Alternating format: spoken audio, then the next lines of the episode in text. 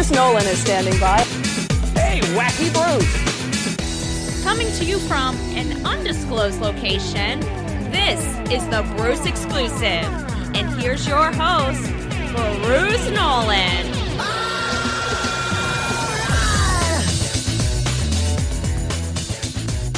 Ladies and gentlemen, boys and girls, children of all ages, welcome to another edition of the Bruce Exclusive, a Buffalo Rumblings podcast. I'm your host, Bruce Nolan. You can find me on Twitter and Instagram at Bruce Exclusive. Welcome back. You think it's going to be a fairly quiet week, and then, boom, a random day occurs. And all of a sudden, Buffalo Bills defensive coordinator Leslie Frazier announces that he's going to take the twenty twenty-three year off from coaching. And he advised the team of it about a week ago. And now all of a sudden it looks like the Bills might not fill the defensive coordinator position based on the comments from Sean McDermott and Brandon Bean at the N F L Combine. One of the things that's been consistently brought up since the Leslie Frazier news was announced was, why now? What's with the timing? And I'm going to go ahead and press the rampant speculation alert button because we really don't know until he actually tells us. And he very well may not do that. But I'm going to go ahead and press the rampant speculation button. There are red alarm buttons going off because I am going to speculate. I think this is an Eric Bieniemy situation. I think that Leslie Frazier really wants to be an N F L head coach. And I think that he believed that if he were to coordinate a top N F L defense, statistically speaking, which is what he has done over the last couple of years, that he would get another shot. He was, in fact, a final candidate for the Houston Texans job not too long ago. But then this cycle comes around. And finally, the last domino falls. And the N F L head coaches have been hired. And Leslie Frazier looks around and says, I didn't really get much of a sniff here. Perhaps there's a reason. Perhaps I'm not getting a sniff here because people believe this is Sean McDermott's defense. Maybe if I take a year off and I return to coaching in twenty twenty-four, mind you, did not say this press release and the statement from the Buffalo Bills that he would return to coaching in twenty twenty-four with the Bills. He might, but it specifically didn't say he'd be back with the team in twenty twenty-four. But maybe if I take a year off, recalibrate, we've seen what that's done with the stock of other coaches. It has not hurt it at all.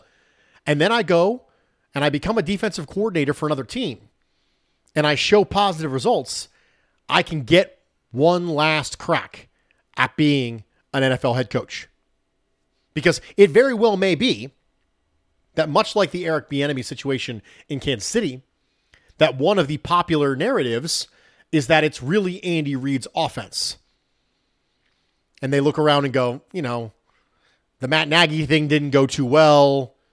Maybe it's not really an Eric Bieniemy thing. Maybe it's much more of a Andy Reid thing.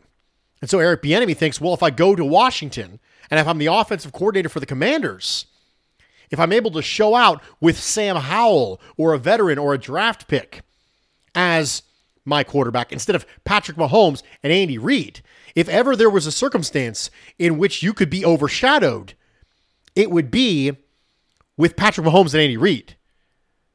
And if I'm able to go as Eric Bieniemy to the Washington Commanders and have success, I can show it's really me.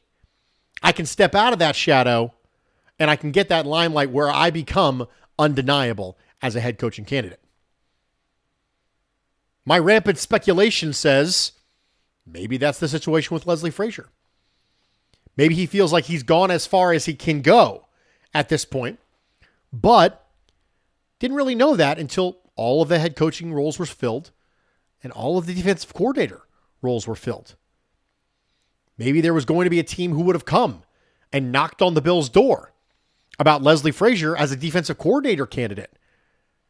And maybe the Bills would have let him out of respect for wanting Leslie Frazier to be able to get some of that shine, get some of that limelight. The fact that Sean McDermott is considering taking over defensive play calling himself and mentioned that that's a possibility just goes to show you that this logic kind of runs its course. It kind of makes sense. So that's me putting on my rampant speculation hat as to why now and what could potentially be the thinking around Leslie Frazier. And as another reminder, it's just rampant speculation. That's what it is. It's me trying to connect some dots and opining on a potential logical thread. That's it. The N F L P A released a report card on Wednesday, March first, grading the teams based on the response of over thirteen hundred individual N F L players. These teams were graded based on numerous specific categories. The categories were as follows: treatment of families, food service and nutrition, weight room, strength coaches, training room, training staff, locker room, and team travel. This is really, when you think about it, an ownership grade. Because none of these things have a team required to spend meaningful amounts of money on them. That's how we should look at this. This is an organizational grade, specifically down to the owner and what kind of money they're willing to spend. Overall, the Bills ranked ninth in the N F L out of thirty-two teams. They scored fourth in treatment of families, fifteenth in food service and nutrition. They were tied for first in weight room and strength coaching, tied for fifth in training room, tied for ninth in training staff, tied for eighth in locker room, and tied for twenty-fifth. They got a D plus in team travel. Some things that were outlined were the fact that the Buffalo Bills offer a family room and daycare, which was filed under support of players' families. They were worried a little bit that the team nutritionist works for both the Sabres and the Bills. They're part of the Pegula Sports Entertainment family, and players think it might limit the amount of time that they can focus on just the players in the Bills' locker room. It's of no surprise that they think that the strength coaches and weight room are tops in the N F L after the amount of money that Terry Pegula and Kim Pegula put into that sports facility. Overall, this is really an ownership grade. Is your team putting the appropriate amount of money into the facilities and the staff to make sure the players are well taken care of? These kind of things feel like tiebreakers to me. It feels like we all know that you don't really have a choice where you get drafted in most circumstances. And then you have the tag. And there's a lot of team control over players in the N F L. But when unrestricted free agency actually hits, we all know money is the biggest factor. But things like this, things like this matter. And I think it's a good thing that the N F L P A is releasing things like this, because sometimes the only way to get billionaires to do things that will impact their bottom line in a negative way is peer pressure. And so if you are a team and you show up at the very bottom of this, you're going to get asked about it by the media, and it's going to force you to respond. And I think that's a good thing. I do. They're world-class athletes. I don't think any of the things that are listed on this are unreasonable. Already, Michael Bidwill is taking an absolute beating. Bidwill is the owner of the Arizona Cardinals. For the idea that when you get food from the cafeteria at the Cardinals facility, it is subtracted from your paycheck.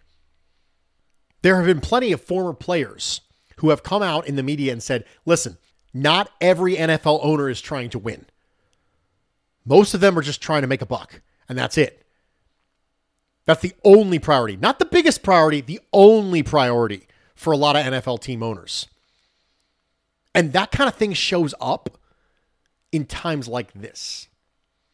So I think not only is it a good thing that the Buffalo Bills were ranked in the top ten, with their lowest mark and what drug them down being team travel, which would make sense given the fact that they're in Buffalo and they've had recently significant travel problems due to snowstorms.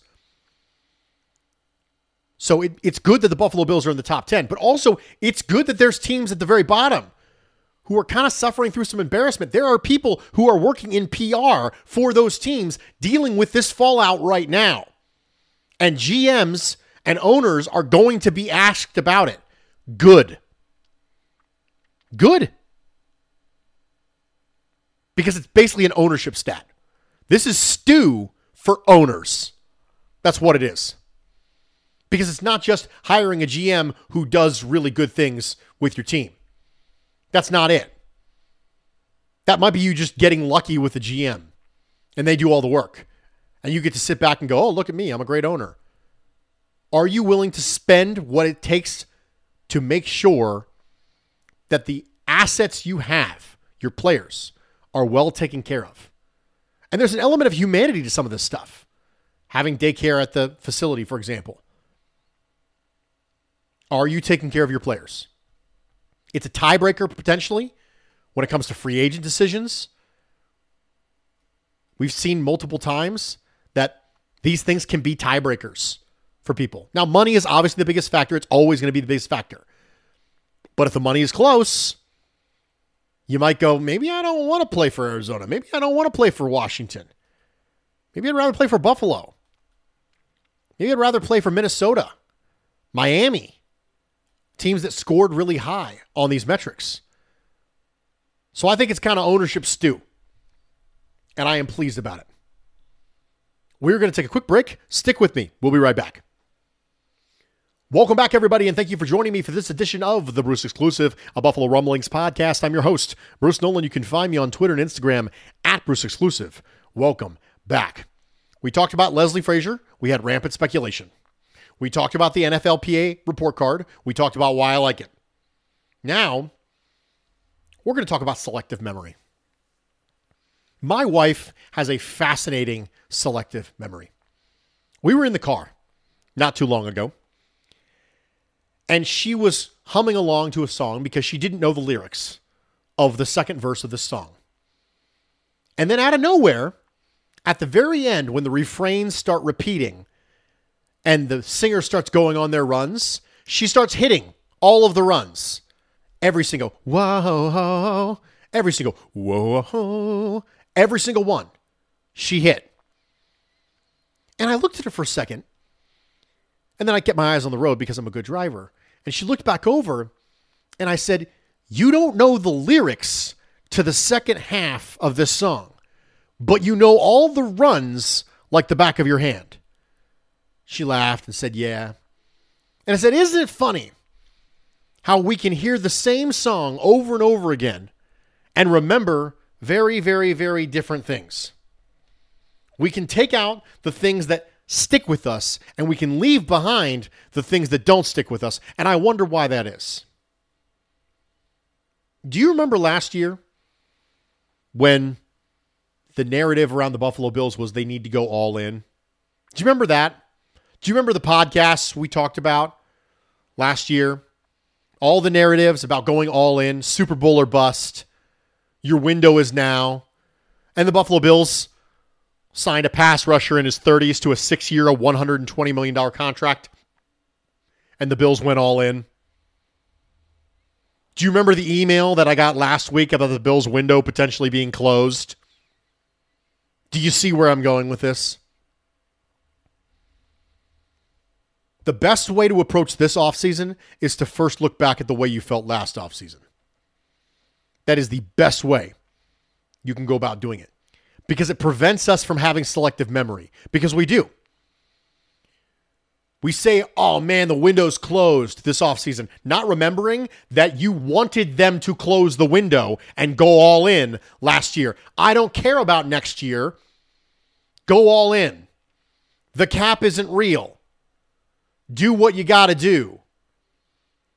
And then this year, it's, oh no, the window's closed. We missed our best opportunity. It's over. actions have consequences. But if you don't remember what got you into the consequence, you're going to continue to do the action.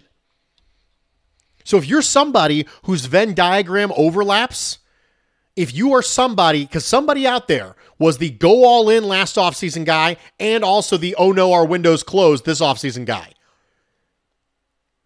And this discussion is directed at you because someone out there has those two circles overlapping. If that's you, I'm not sitting here like dunking on people. That's not what I'm doing.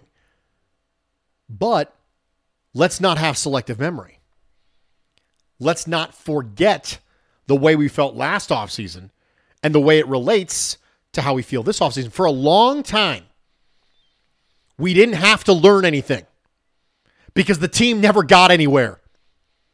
The team was perpetually between six and ten and nine and seven and missed the playoffs for seventeen years. And we didn't have to have this conversation.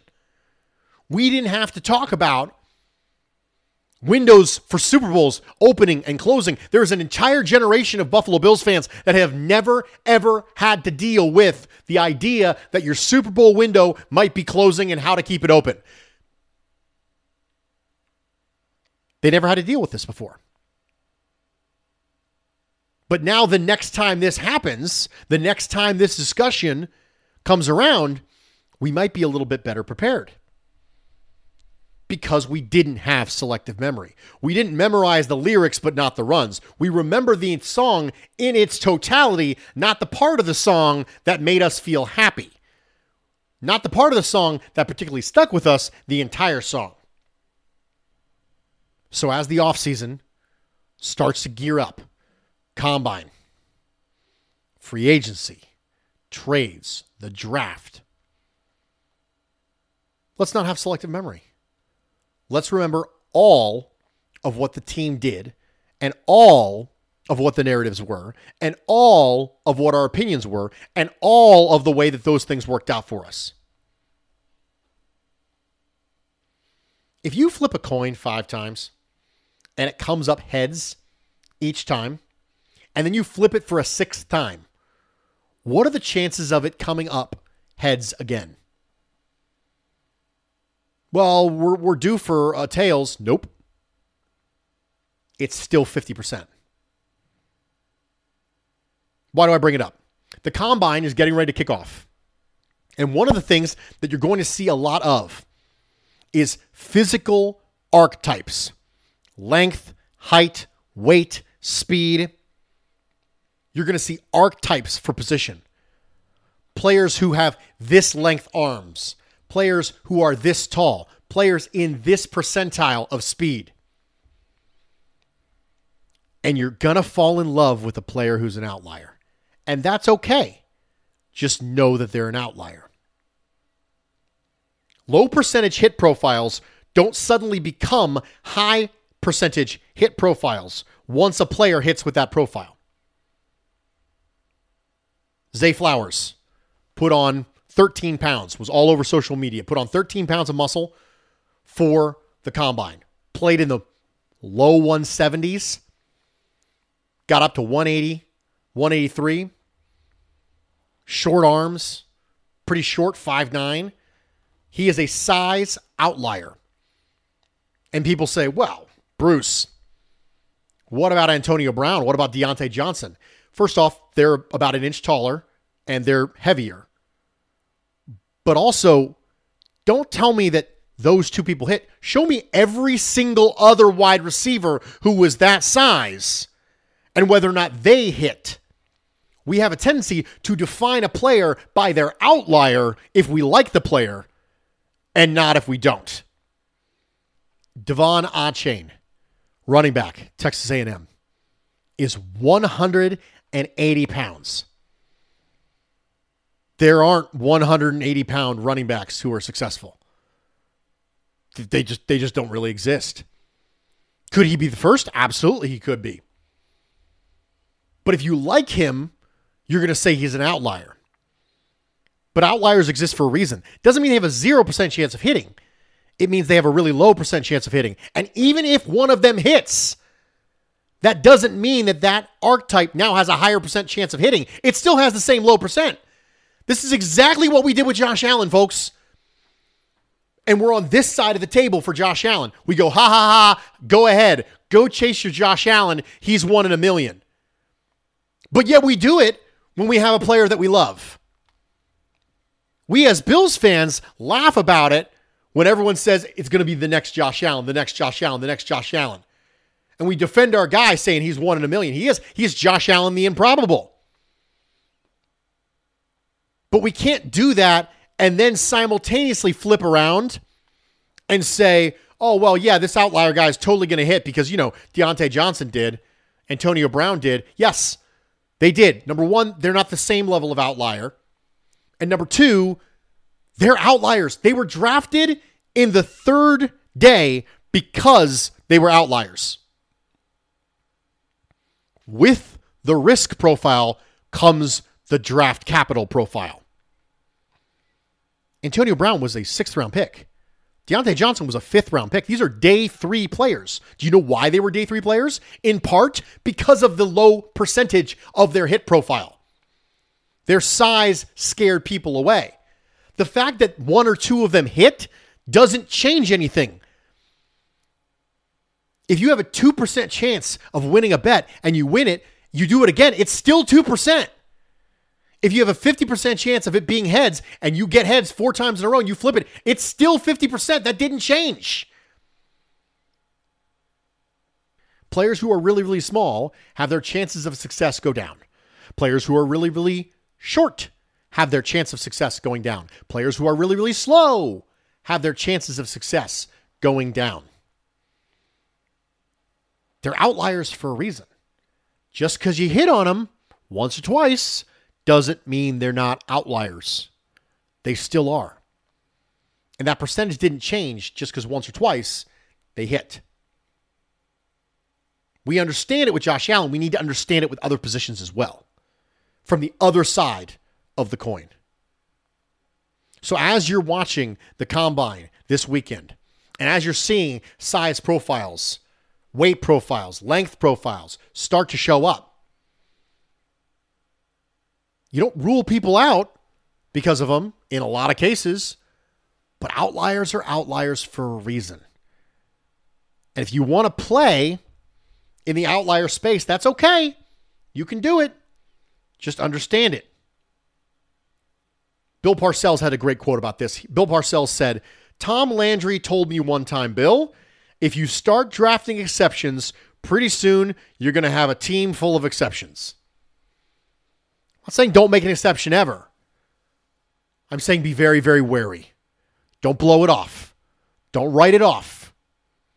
Don't say, oh, well, it's fine, it's fine. It matters. It's the reason why people do this. It's the reason why they go to the combine. It's the reason why they get measurements. As a general rule, the N F L is about big and fast players beating up on small and slow players. So this weekend, all into next week, we're going to find out who's the big and fast and who's the small and slow.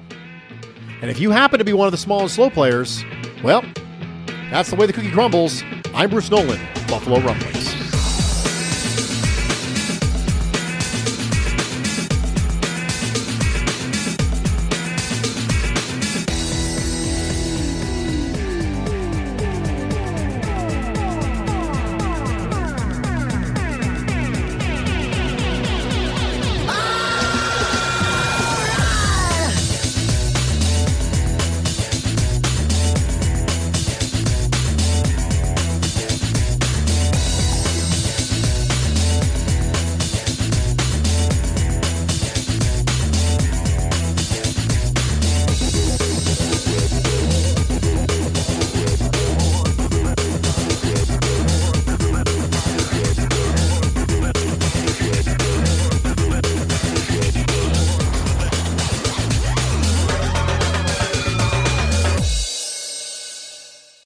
Support for this show comes from Fundrise. Buy low, sell high. It's easy to say, hard to do. For example, high interest rates are crushing the real estate market right now. Demand is dropping and prices are falling, even for many of the best assets. It's no wonder the Fundrise Flagship Fund plans to go on a buying spree, expanding its billion-dollar real estate portfolio over the next few months. You can add the Fundrise Flagship Fund to your portfolio in just minutes and with as little as ten dollars by visiting fundrise.com slash Fox. Carefully consider the investment objectives, risks, charges, and expenses of the Fundrise Flagship Fund before investing. This and other information can be found in the fund's prospectus at fundrise.com slash flagship. This is a paid advertisement.